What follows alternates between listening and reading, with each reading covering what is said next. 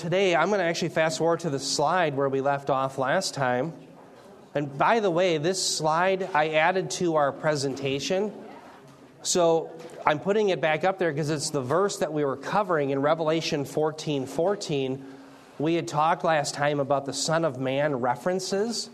And if you remember, we talked about how the Son of Man reference in Daniel 7 denoted really two things. Number one, that he is the Messiah who has the right to rule, but he's also the Son of Man. He's characterized by being a man, so he's also our representative. And so we talked about the two R's. The Son of Man has to do with his right to rule, and also the fact that he has the right to be our representative.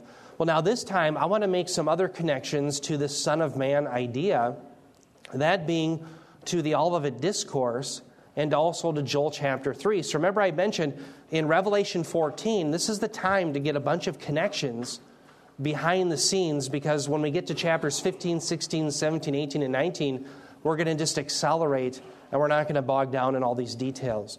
So with that, remember the Son of Man, it was depicted him in Revelation 4:14 as sitting on a cloud. It says, Then I looked and behold a white cloud, and sitting on the cloud was one like a son of man having a golden crown on his head and a sharp sickle in his hand. So, all of these things are significant. The fact that he's on a cloud, it's the Son of Man, and that he has a sickle. This connects us both to the Olivet Discourse, but also to Joel chapter 3. So, let me show you where.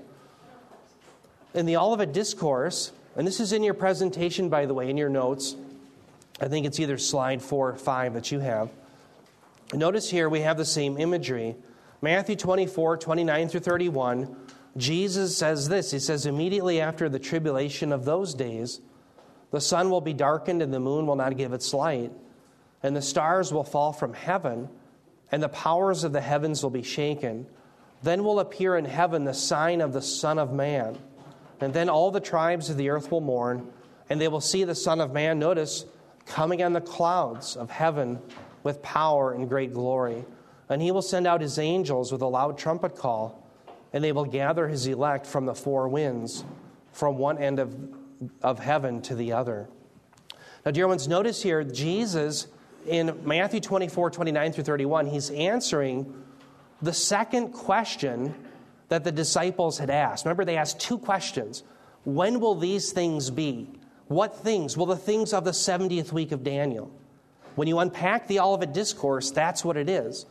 Well, then they ask, and what will be the sign of your coming in the end of the age? Jesus is answering that second question what are, what are the signs? And so remember all of the signs that he gave from Matthew 24, verse 4, all the way to verse 35, which we're in right here on the screen. All of that is answering the signs, all of them within the 70th week of Daniel. Okay? So, for example, notice the sign that happens at the end of the 70th week of Daniel is what? It's the sign of the Son of Man. Now, why am I pointing this out? Because all of the signs are within the last seven years. None of them will tip you off as to when that time period comes. Are you with me? And so, what I want you to see is that the Son of Man coming in clouds of glory has to do with that final judgment, or what we refer to as the narrow day of the Lord. Okay, it's the end of the age where the Messiah sets up his kingdom in Jerusalem. Okay? Now, let me does anybody have any questions by the way with this? Anybody? Comments, concerns? All right. Let me just show you some other things that if we understand the Olivet discourse and we understand Joel chapter 3 and the day of the Lord, you'll understand eschatology. So let me make you some connections here. Notice in the beginning of verse 29 Jesus said immediately after the tribulation of those days. Okay, well, what time period is he referring to? Does anyone want to take a guess? When he's talking about those days? Well, he's talking about the 70th week of Daniel. Okay, remember, all of the signs he gives are laid out in Revelations chapter 6 all the way to chapter 19. The wars and rumors of wars, famines, earthquakes, and what does he give us as an indicator in Matthew 24 15, but the abomination that causes desolation. How could Jesus be any more clear that he's not talking about things that happened during the church age now, but he's talking about the 70th week of Daniel? Why is that important? Well, notice he says immediately after the tribulation of those days. The term immediately, eutheos, is very important because it shows us that what Jesus is referring to is not one age preceding another or coming after another, but he's talking about the coming of Christ, his return to set up his kingdom after the small period, the 70th week. Now, why do I say that? Think about how absurd it would be to say, if, if, if, if we take this phrase immediately after the tribulation of those days, many scholars take those days to refer to the church age. We, you and I are living in now. Are you, are you with me? They say, well, all that's happening now. You see famines, you see earthquakes, you see wars. Dear ones, the wars that Jesus is talking about are the worst that will ever come about. So much so that he says, if those days had not been cut short, no flesh would survive. When do those t- things happen? In the book of Revelation, they say they're going to happen in the future. Are you with me? So, the reason immediately, does everyone notice immediately is so important there, is because it shows us the connection. If I said to you, the Iron Age comes immediately after the Bronze Age. Well, that doesn't make any sense. Are you with me? Because obviously one age comes after another. But it does make sense when you realize that immediately after the tribulation of those days, that's referring to a smaller period of time. It's the seven years. Why? Okay, let's take D.A. Carson. Does everyone know who D.A. Carson is?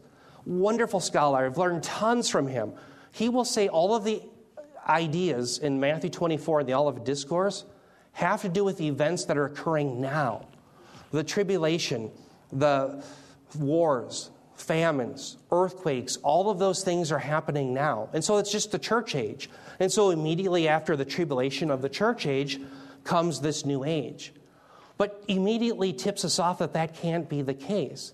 Because it'd be like saying after the Bronze Age comes the Iron Age. Well, of course immediately only works in macro, or excuse me, in micro epochs of time, not in macro. It is good to say, immediately after I pack my bags, I'm going to my cabin.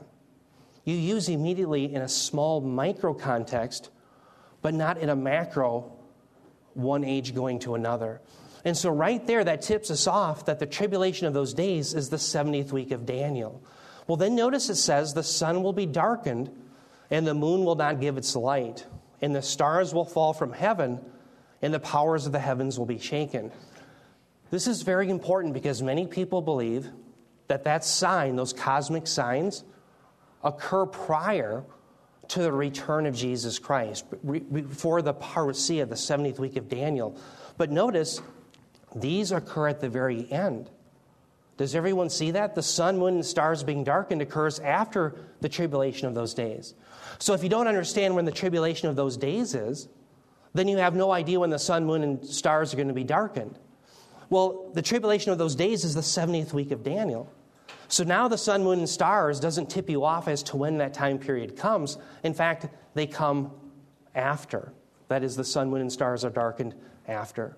Now, the sun, moon, and stars being darkened connects us to Joel chapter 3. And that's the connection that I want you to see. Let's talk about this connection to the great and terrible day of the Lord. This is in your slide, your handout.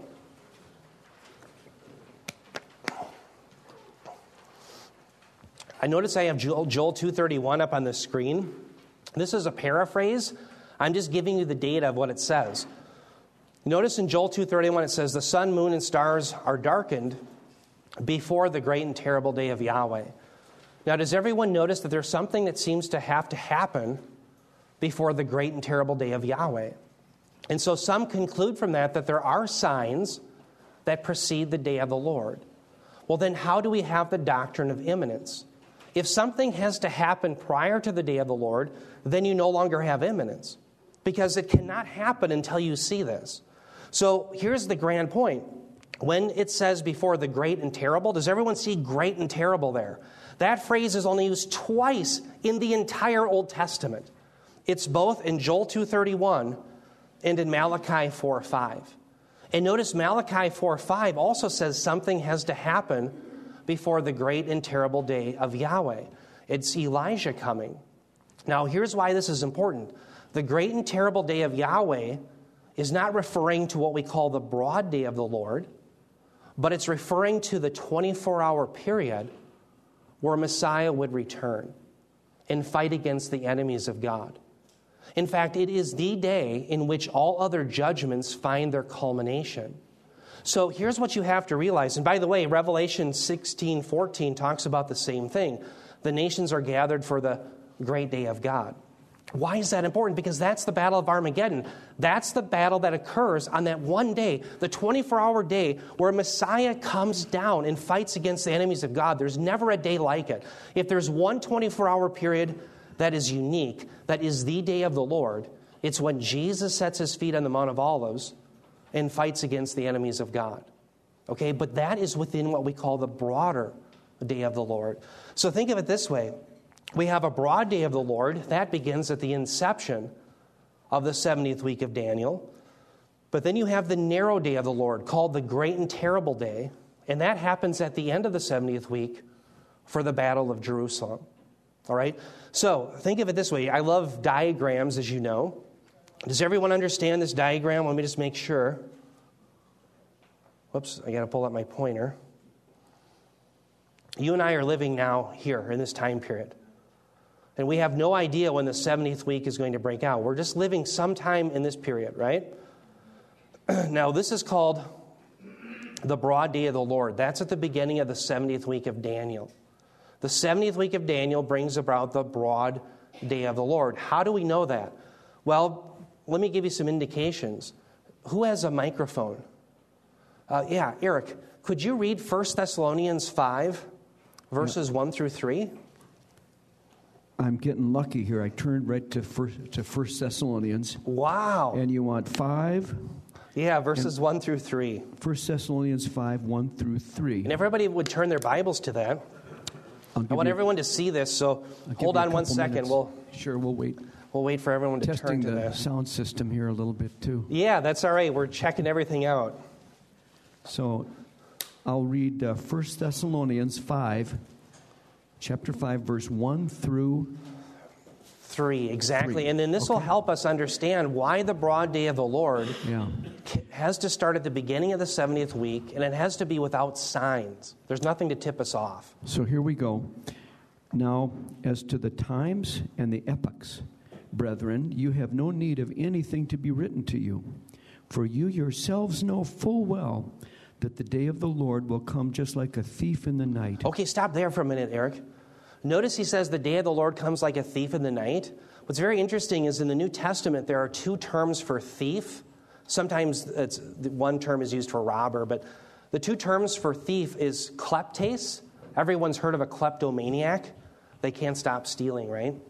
Well, that comes from kleptes. It has to do with a thief who uses stealth in order to get what he wants. But then there's another type of thief. The term is leistes and they use force to get what they want. Well, what's very interesting is the term that's used here for the thief in the night is kleptes. So, what's being accentuated is the suddenness, the stealth. There's nothing to tip you off. Okay? So, keep that in mind. When a robber steals from you, they don't tip you off as to what they're going to do. So, that's the way the day of the Lord is going to come. It's going to come upon you without warning. Okay? So, keep going in verse 3. So, verse 3 says, While they are saying peace and safety, then destruction will come upon them suddenly, like labor pains upon a woman with child, and they will not escape. Okay, notice here, while they're saying peace and safety, who's the they? Well, it's the unbelieving world. What are they saying? They're declaring, because these are nouns, they're describing that they think they have peace and safety. Everything is going splendidly. Now, let's remind ourselves of what we've learned thus far in the book of Revelation. We're putting this together now. Revelation chapter 6, um, by the way, does somebody have Revelation chapter 6, verse 4 that they could look up? Or maybe, Eric, do you want to just do that one too? Revelation 6, verse 4? Yeah, just for the sake of time, we'll look that one up too. But everyone turn to Revelation 6, 4.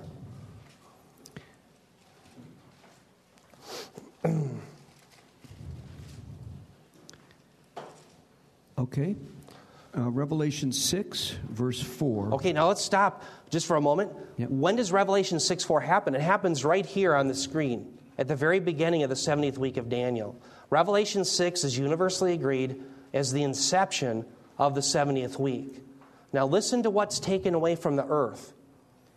And another, a red horse, went out, and to him who sat on it, it was granted to take peace from the earth. Okay. 1 Thessalonians 5 3, what are the people saying when the day of the Lord comes? They're saying peace and safety. Why? Because they have it. Now, at the very beginning of the day of the Lord, the 70th week, there's no peace and safety. So you can't be saying peace and safety here. Why? It's gone. So much so that you've lost a quarter of the earth's population. So the only way that you could be saying peace and safety is out here. And that shows us then that at the inception of the 70th week begins what's called the broad day of the Lord. There's nothing to tip you off. There's no sun, moon, and stars that are darkened. There's nothing in the sky. Just like in Noah's day. Do you remember Jesus said, A wicked and adulterous generation seek after a sign, but none will be given to it except what? The sign of Jonah.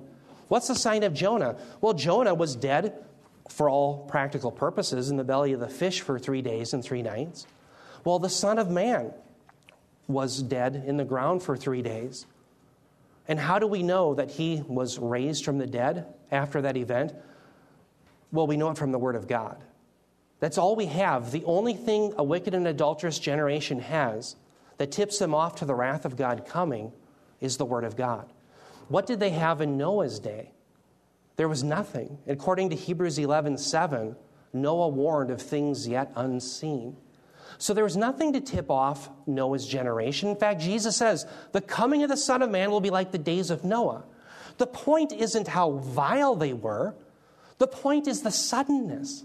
In the days of Noah, they're eating and drinking. There was nothing in the sky. There was no cloud far away. There was no vision. There was no nothing to tip them off. They had the preaching of Noah. That's it. People have your preaching from the Word of God. That's all they have today to be tipped off to the fact that the, the wrath of God is coming.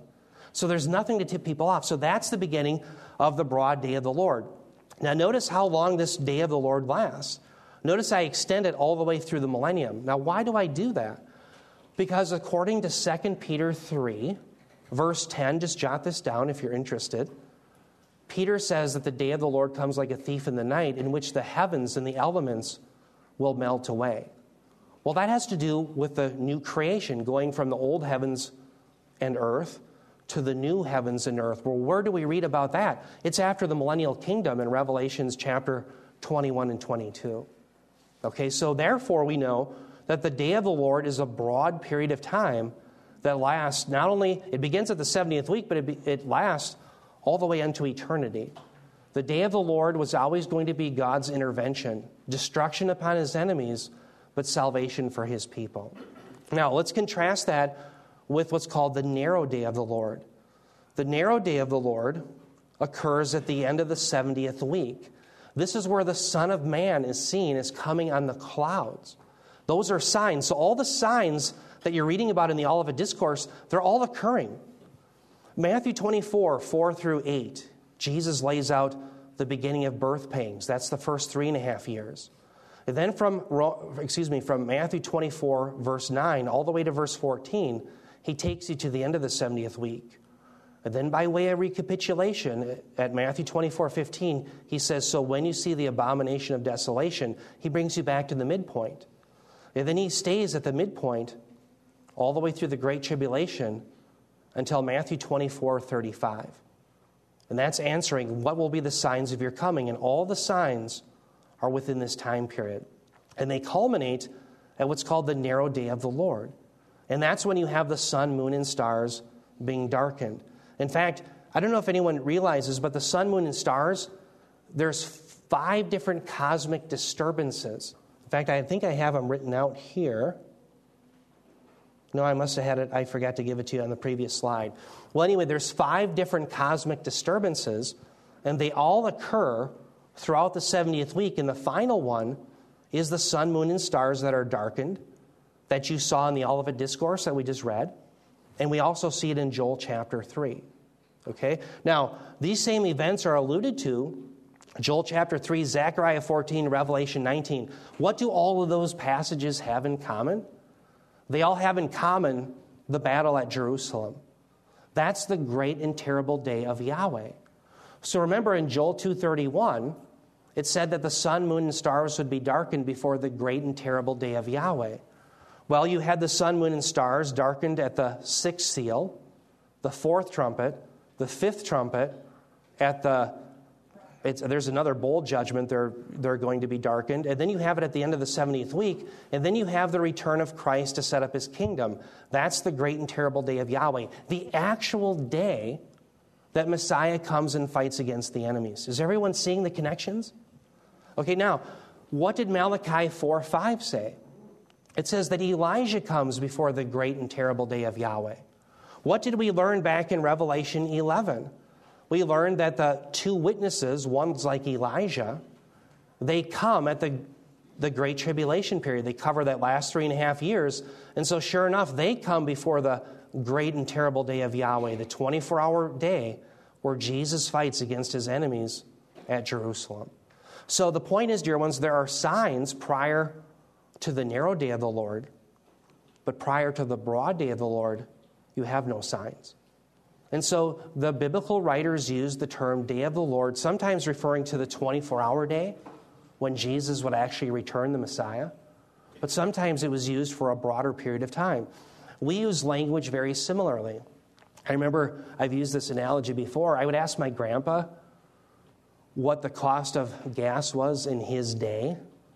Well, I didn't mean a 24 hour period, and he knew that because of the context, he knew I was referring to his life. And he'd say, oh, it was a nickel in my day, right? It was always a lot better. And it was. they were freer. But what's interesting is when I asked him, what day, do you remember the day that Kennedy was shot? He would tell me, he says, yeah, I was at the barber. I was at uh, this shopping center, and he knows exactly. And he's there. I'm using day for the 24 hour period. The biblical writers did the same thing. In fact, I'm not the only one that sees this. Let me give you a scholar who, by the way, isn't even a conservative. He was, I believe, in the 19th century or 20th century. His name was A.B. Davidson. But he was an Old Testament scholar, not a conservative. But listen to what he said. He said, though the day of the Lord, as the expression implies, was at first conceived as a definite and brief period of time, being an era of judgment and salvation, it many times broadened out to be an extended period from being a day, it became an epoch. That's exactly right. He sees the data correctly. Sometimes it's referred to as a day, sometimes it's referred to as an epoch of time. Yeah. Um, actually, this is just a question. Um, do we have clues within the Hebrew and the Greek as far uh, do they have? You know how in those languages sometimes they have different words that uh, you know. In other words, we have the word day. It's just the same word, but we we understand it. In the Hebrew, are there different? No, they just use the day as well, okay. and they use it kind of like we do. Um, sometimes we use day, we're referring to a 24 hour day. But sometimes they would use it just like we would. In that day, you know, things are going to be great. It's going to, in that day, the Lord is going to judge his enemies. And that's referring to this broader period of the day of the Lord. And so that's what's confusing because I don't know about you, but when I was a newer Christian, I just racked my brain. I could not understand how the day of the Lord, to me, it always seemed like one day. Well, then how did you have all these events that would occur? The other thing that always confused me is how do you have signs that precede the coming of the Lord, but then you have the idea of imminence? And I could not figure it out. And so I racked my brains for years until I finally found those discourse markers in the Olivet Discourse. That's what tipped me off. Yeah. So, okay, let me give you another quote. This is from Keil and Delitzsch, 18th century commentators, 10 volume set, a masterful work, conservative theology on the Old Testament, they said this. They said, regarding the great and terrible day of Yahweh, that's the narrow day, they said, quote, it is the last decisive judgment in which all single judgments find their end. Now, why am I laboring that point? Because that you have signs before. Elijah comes before that. The sun, moon, and stars are darkened before that. It is the one day where God Himself sets His feet on a mountain and fights against the enemies. There'll never be a day like it. It is unique. That's the great and terrible day of Yahweh, and it's referred to as the great day of God in Revelation chapter 16. And what does Revelation 16 have to do with? The battle of Armageddon, where all the nations are brought against Jerusalem. So other scholars are seeing the same thing. Yes, Eric. Yeah, I don't know. God just kept me from understanding, especially that Matthew verse until this morning. It seems clearer now, but okay. Um, so, but I was going to say on Matthew 24, it starts out. It seems like you almost need to go to the previous chapter because there on the last verse it says, "For I tell you, you will not see me again until you say, Blessed is he who comes in the name of the Lord." And then Matthew 24 starts out. Maybe this is why I don't know. God, you can use anything to keep me confused, but anyways, it starts out with you know his disciples talking about the temple, and Jesus says it'll be destroyed, which happens before the day of the Lord. That was not really a precursor to his coming or anything. I think the question that he starts out on verse three is. Um, when he says his disciples came to him privately, tell us when will these things be, and what will be the sign of your coming uh, of the end of the age. I think they're referring to his Am I right in saying he's, they're referring to his previous one in 39, where he's talking about they won't see me again until. So it, it kind of gets missed in the chapter break, I think. Yeah, here, let me explain what's going on. So Jesus, as the Messiah, comes to the temple in Matthew 23, but the religious leaders miss it. And what's happening is now what, there's judgment being proclaimed upon the temple. Now, what should that bring to our minds? It should bring to our minds Ezekiel. Because remember in Ezekiel, when there was idolatry, what did God do? His glory left the temple and it went out to where? The Mount of Olives. And then it went up. So Jesus, who is the very, very display of the glory of God, he is God incarnate, he leaves the temple desolate and he goes where? To the Mount of Olives. And after his death, he's going to ascend from the Mount of Olives, just like happened in Ezekiel. And he says, You will not say, see me again until you say, Blessed is he who comes in the name of Yahweh. I'll be giving a sermon all about that phrase because it's used also in the triumphal entry. That's a messianic phrase from Psalm 118 26. Okay, so what he's saying is, You will not see me again until you recognize me as the Messiah. But because they don't, they're cursed. And the glory of Yahweh, Jesus himself, departs the temple, just like the glory of Yahweh departed in the book of Ezekiel. So, this is what sets us up then for the discussion on the Mount of Olives. The Mount of Olives, the very location, sets in our minds the final battle that happens in Zechariah 14 because where does Messiah return? Remember, he leaves the Mount of Olives, just like the glory of Yahweh did. Well, according to Zechariah 14 and Acts chapter 1, remember this same Jesus coming back in like manner? Where did he leave? He left the Mount of Olives. Where's he coming back? To the Mount of Olives. So, Zechariah 14, this is the doctrine that they understood. That when Messiah comes and the, the, you have the destruction of the Jerusalem temple, that's all in keeping, they think, in their mind with the end of the age.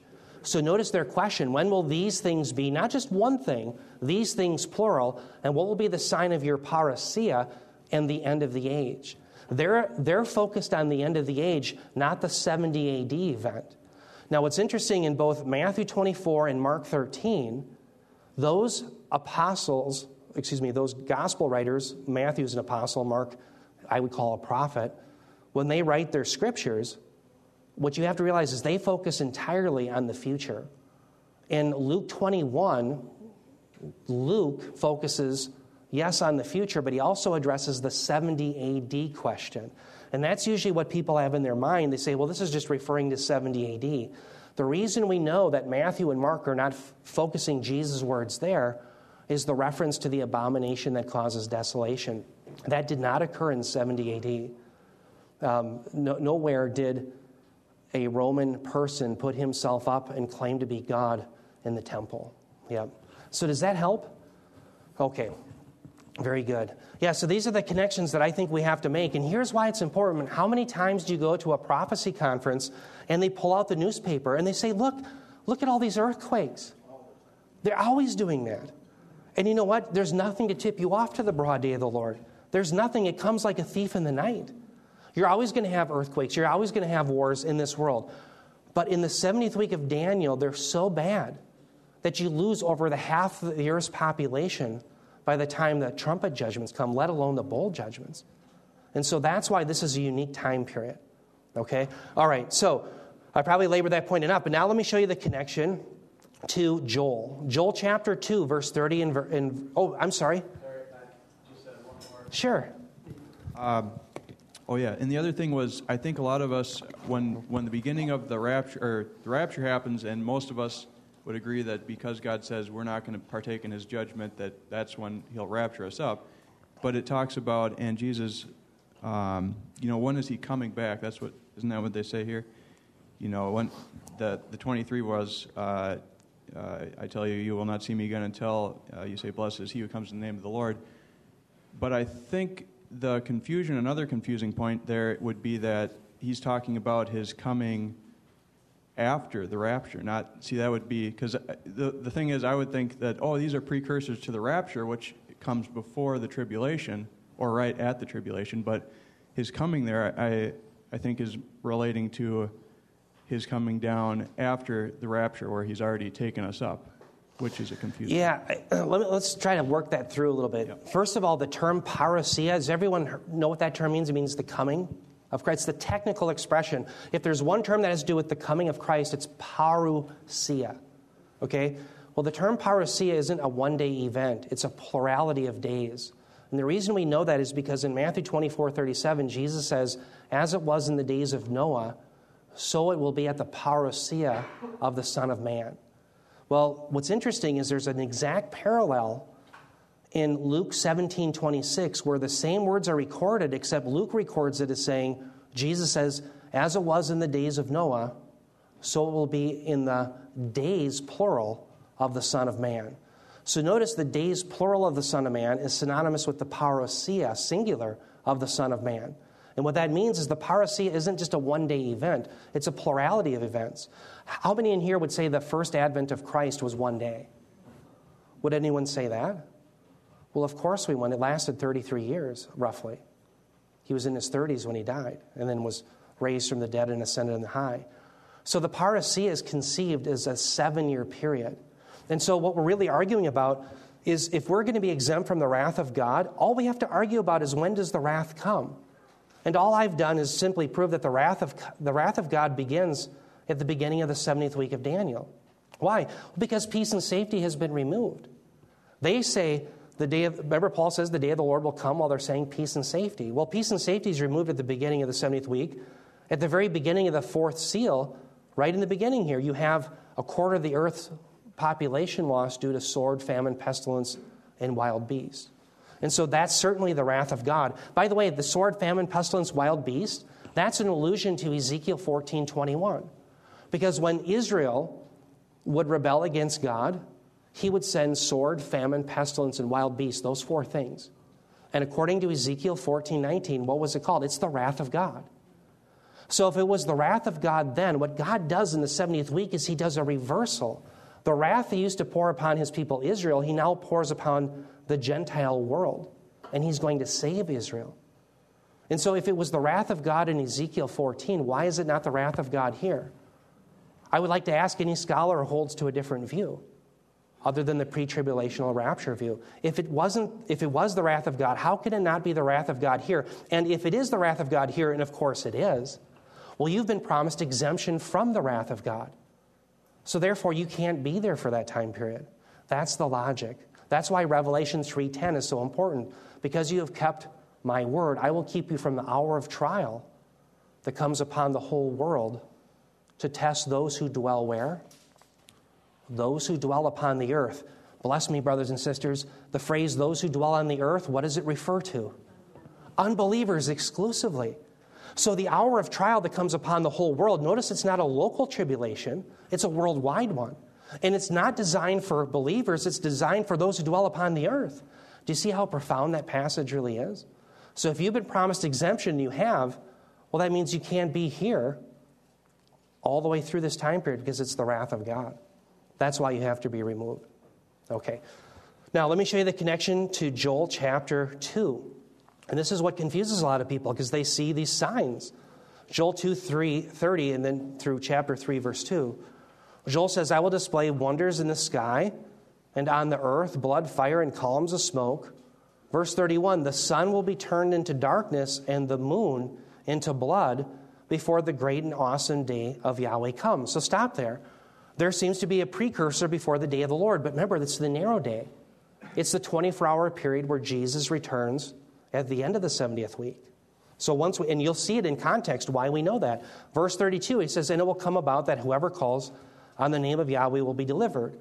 For on Mount Zion and in Jerusalem there will be those who escape, as the Lord has said, even among the survivors whom the Lord calls. We learned about that in Revelation 12, that God would take a remnant of Israel and remove them into the wilderness and protect them. Keep going. This is Joel 3 1. Notice he says, For behold, in those days and at that time. So now we have a timing indicator. Now, this is going to connect to when the sun will be turned to darkness and the moon into blood. He says, When I return, excuse me, restore the fortunes of Judah and Jerusalem, I will gather all the nations and bring them down to the valley of Jehoshaphat. Now, where is the valley of Jehoshaphat? Well, Jehoshaphat means Yahweh is judge. It comes from two terms, Yahweh and Shofet. And that's when you put it together, it's Jehoshaphat. So Yahweh is judge. That, that actual location is going to be the Kidron Valley, which surrounds Jerusalem. So this is describing that battle that occurs at the end of the 70th week of Daniel, where all the nations are going to be gathered against Jerusalem. And who comes and fights against them? The Messiah. He sets his feet back on the Mount of Olives. He left for the Mount of Olives. He's coming back there to fight against his enemies. That's the great and terrible day of Yahweh. Now, further context. By the way, um, one thing I want to point out what's Jesus' name mean? Remember, his name means Yahweh saves. Isn't it interesting because the world rejects Yahweh as salvation, Yeshua? They get brought to the valley of Jehoshaphat, Yahweh as judge. So you either get Yahweh as salvation through faith in Jesus Christ, or you're going to be judged at the valley of Yahweh being the judge. It's one or the other. Now, I'm skipping ahead here to Joel 3 12 through 15. He says, Let the nations be aroused and come up to the valley of Jehoshaphat. For there I will sit to judge all the surrounding nations. Notice verse 13 put in the sickle. Stop there. Where are we reading about the sickle? Revelation 14. The Son of Man has the sickle. Well, when's he going to put it in? At the end of the 70th week. Put in the sickle, for the harvest is ripe. Come, tread, for the winepress is full. The vats overflow, for their wickedness is great. Multitudes, multitudes in the valley of decision, for the day of Yahweh is near in the valley of decision. And notice what it says the sun and moon grow dark, and the stars lose their brightness. When does that happen? It happens at the final battle at the end of the 70th week, the last, at the seventh year when all the nations have surrounded Jerusalem at the valley of Jehoshaphat. That's what's being described. Yes, Lonnie. So the valley of Jehoshaphat, that's also Armageddon? Yes, I believe the battle begins there, which is obviously north and west, but the battle will culminate around Jerusalem. Yep, so all the nations will be brought to surround Jerusalem. And the text I would cite for that is Zechariah 14, verses 1 through 5. Yeah, and then when you say the beginning of the 70th week, that's also when the rapture starts. Exactly. When, when the, it happens. That's right. That's right. Further proof of that is remember in 1 Thessalonians 4, at the end of the chapter? I'm thinking 1 Thessalonians 4, Paul mentions what? He mentions the rapture. We're going to caught up to meet the Lord in the air. Then the very next verse, after he talks about the rapture, he says, Comfort one another with these words. Then he says, Peri de, now concerning the times and the epochs. In fact, who has the 1 Thessalonians 5 1? Let me just read it to you. Turn your Bibles real quick. Let's make this connection between the rapture and the day of the Lord. 1 Thessalonians, let's begin in 1 Thessalonians 4. That's a very important question, I think, that we can address here.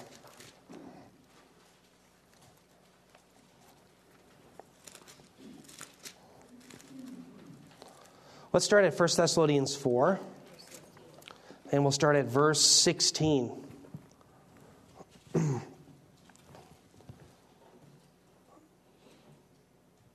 Notice it says, For the Lord himself will descend from heaven with a cry, a command, with a voice, an archangel, and with the sound of the trumpet of God, and the dead in Christ will rise first. Then we who are alive, who are left, will be caught up. That's the term harpazo in the Greek. It means to be snatched, So, for those who say, well, there's no mention of the idea of rapture in the Bible, well, there it is. The term rapture comes from the Latinized version, rapturo. Okay, but the actual Greek term means the same thing, harpazo, caught up. So there's the rapture, caught up together with them in the clouds to meet the Lord in the air. And so we'll always be with the Lord. Therefore, encourage one another with these words. Now, notice the very next verse. Now, remember, there was no chapter breaks initially. This just keeps going. So the only thing that tips you off now that you have a new subject, but it's related, is notice it says in 1 Thessalonians 5 1, now concerning. Does everyone see that? In your Bible, it would say, or in the Greek Bible, it says peri de. Now, peri de, see, you and I use paragraphs. We say, oh, by the way, I'm going to handle this issue now. But they didn't have paragraphs. So, to tip you off that, by the way, I'm going to do a new subject, but it's related to the old one, they use peri de. Now, concerning the times and seasons, brother, you have no need to. You have no need to have anything written to you. Verse 2, he says, For you yourselves are fully aware that the day of the Lord will come like a thief in the night. Notice the connection between the rapture and the day of the Lord coming like a thief in the night. The parousia of Christ comes like a thief in the night. The day of the Lord begins like a thief in the night. And Paul here is connecting it to the rapture. Well, why is he doing it? Because the very first thing of the day of the Lord is the rapture. The first thing within the day of the Lord is the, the uh, apostasy, the worldwide rebellion, and the revealing of the man of lawlessness, which is the Antichrist. What do you see in Revelation chapter 6 at the first seal? The man of lawlessness comes on the scene. You see, it fits like a glove. So the rapture has to happen prior to the day of the Lord. Why? Because you don't undergo wrath. And it also is something that comes like a thief. If something had to happen prior to the rapture, well, then it couldn't come like a thief. If something had to happen before the day of the Lord, it couldn't come like a thief. Are you with me? Okay. Does that help, Lonnie? Okay, so yeah, the rapture begins there. Yep, very good. Okay, so we just went through then Joel 3 15, where the sun, moon, and stars lose their brightness. Now, let's talk about, get back to the text here. Revelation 14 15 through 17, the Son of Man will reap the harvest. It says, And another angel came out of the temple, crying out with a loud voice to him who sat on the cloud. And he says, Put in your sickle and reap, for the hour to reap has come, because the harvest of the earth is ripe. Verse 16, it says, Then he who sat on the cloud swung his sickle over the earth, and the earth was reaped. And another angel came out of the temple, which is in heaven, and he also had a sharp sickle. Now, notice here you have another angel. This refers back to verse 9. And so here you have a fourth angel in this whole dialogue that we've been reading about in Revelation 14. Now, notice this angel comes out of the temple. The term in Greek, naos, has to do with the temple that's in heaven. And one thing we have to remember is that the ultimate temple was always in heaven, and that the earthly one is just a mere copy or shadow of what is in heaven. In fact, let's turn our Bibles to see this very fact. Turn your Bibles to Hebrews 9:24. Hebrews 9:24 will show you that yes, there's an ultimate temple that's in heaven. The earthly one that Moses made was designed to be a copy of that. So when Jesus makes mediation for us, he's doing it in the ultimate temple, isn't he? Hebrews 9:24, notice it says, "For Christ did not enter a holy place made with hands, a mere copy of the true one, but into heaven itself, now to appear in the presence of God for us. Again, the idea is that he appears on our behalf, he's interceding for us. Now, what's interesting is the writer of Hebrews is gathering this all from Exodus chapter 25. Because in Exodus 25, remember, there Moses was commanded to model everything in the tabernacle after the pattern that was shown to him. And the pattern, of course, was that of the heavenly temple. Okay, so that's something we have to keep in our mind. When the angel comes out of the temple, that's the true temple. Now, what's interesting is notice you have a reaping, and this reaping that we have of this harvest can either refer to salvation or judgment. In fact, turn your Bibles, if you will, to Mark chapter 4. Let me show you where Jesus talks about reaping the harvest unto salvation. Mark chapter 4, verses 26 through 29.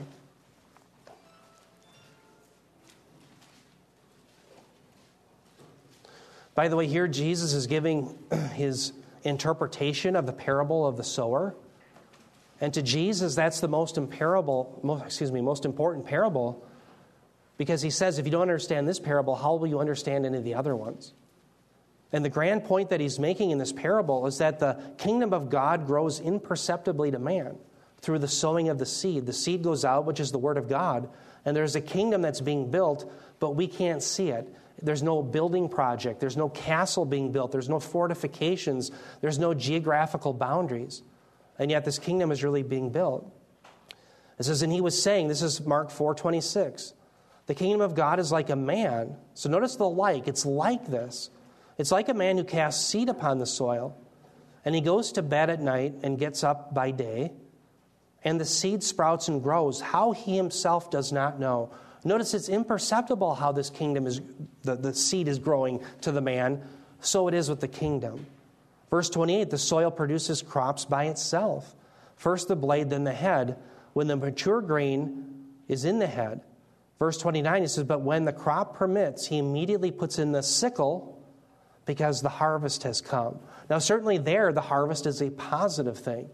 It would be a harvest unto salvation. Those who bore fruit because of the seed, indicating that they really came to faith in Jesus Christ. However, there are many instances where the term harvest has to do not with salvation, but with judgment. Um, we saw one in Joel 3.13. Let me just back up. Notice Joel 3:13, put in the sickle for the harvest is ripe. Come tread for the winepress is full. Well, that's not a good winepress that you want to be in. That's the wrath of God. So it can be either or. So how do we know which one John is referring to? Well, context. Context tells us that the harvest that's being referred to here in Revelation 14 has to do with judgment. Why?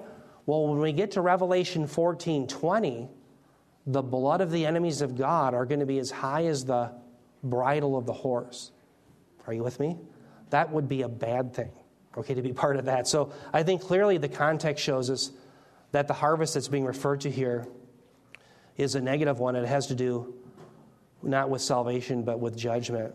Now, notice in the red, it says that the hour to reap has come. Now, that's important because it shows us that even the term hour or day can be used flexibly. It's not just a 60 minute time period, but rather it's a period of time, isn't it? That is at least a 24 hour day when Messiah returns and other judgments after that. Uh, notice also the harvest is ripe.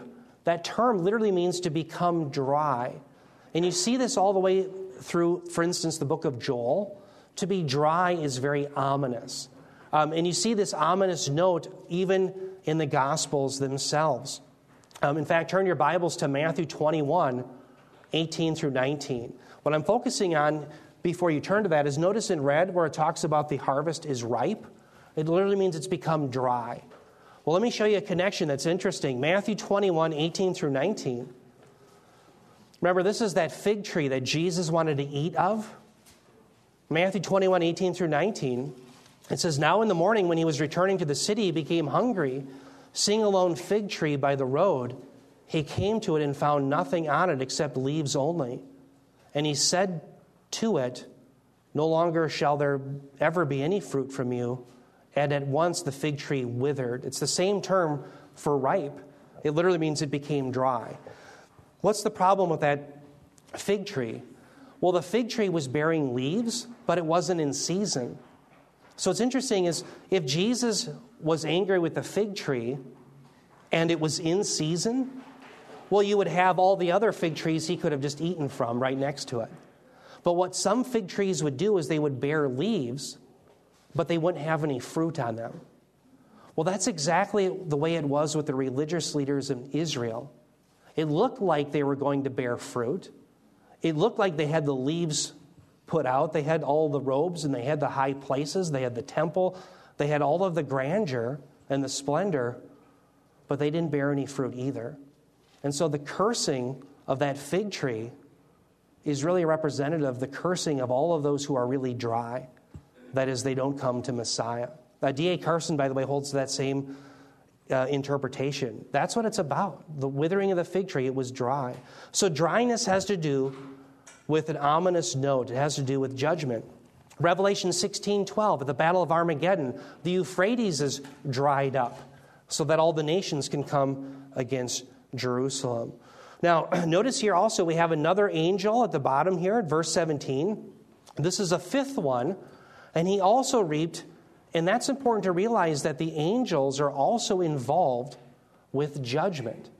Okay, so it's not just the Son of Man that's involved with judgment, but angels as well. And we see that, for example, in Matthew 13, that the Son of Man, he says, will send forth his angels, and they'll gather those out of his kingdom and who are stumbling blocks and those who commit lawlessness, and they will be thrown into the furnace of fire.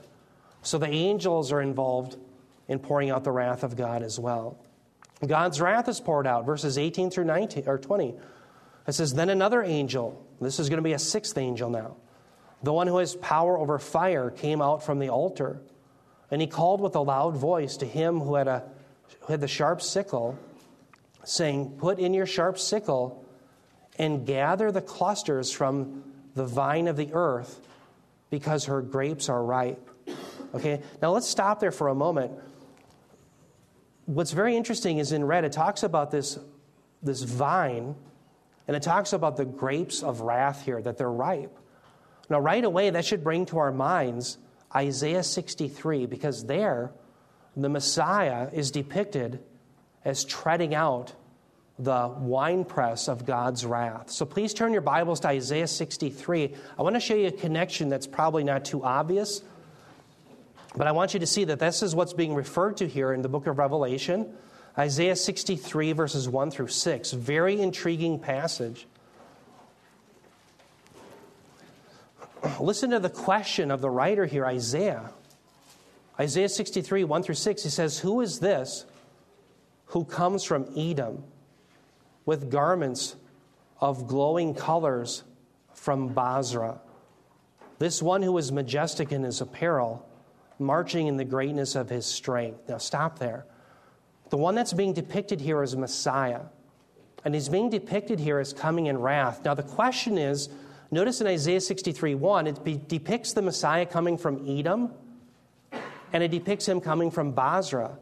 Well, why would God have the Messiah at the end of the age coming from Edom? Remember, what do the Edomites represent? They're descendants of Esau. And they represent, because they're descendants of Esau, those who have always hated the people of God. They're the ones who always hate Jacob.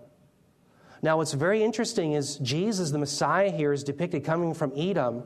And what is he going to do? He's going to tread down the grapes and he's going to be splattered in red.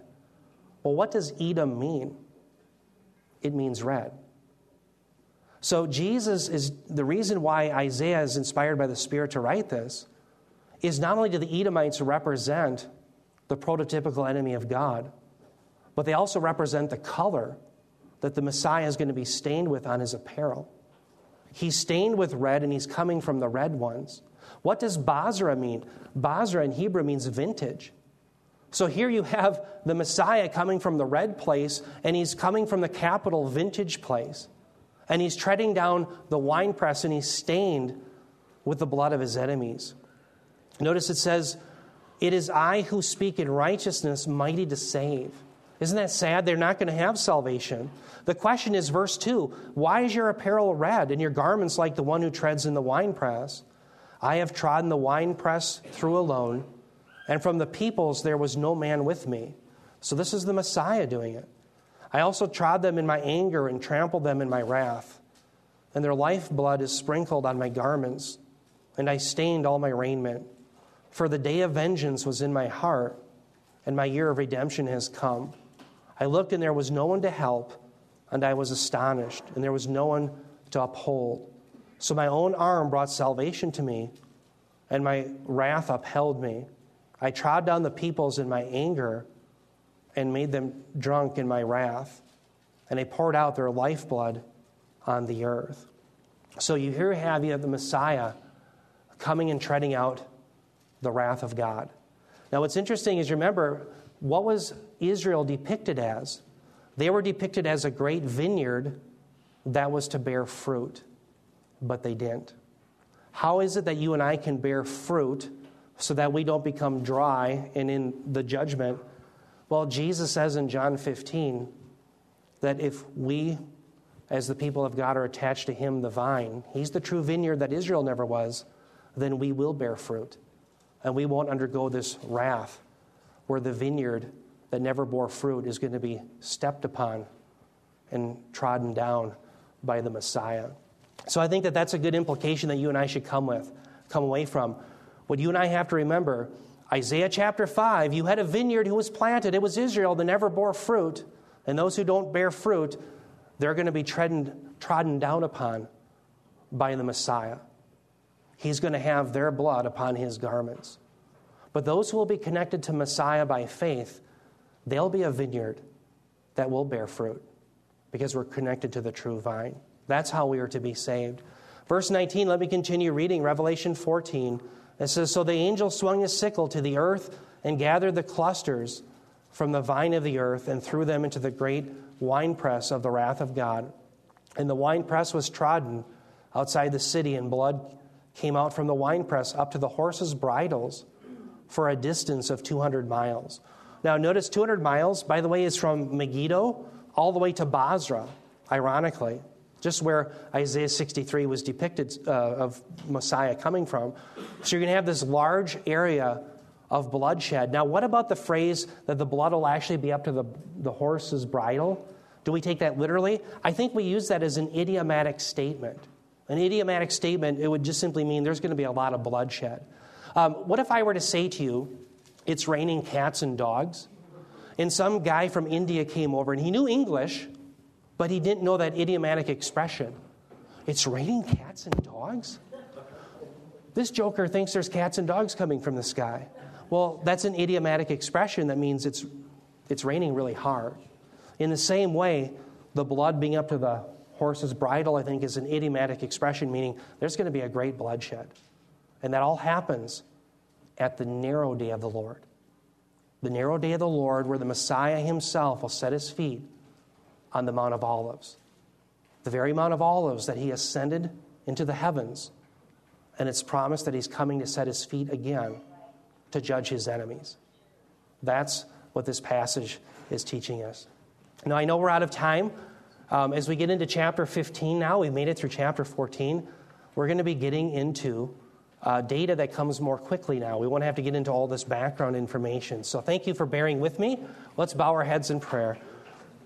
Heavenly Father, Lord, we thank you so much for your word. We thank you, Lord, that by being connected to Jesus, the true vine, that we will be passed over from judgment and in your wrath.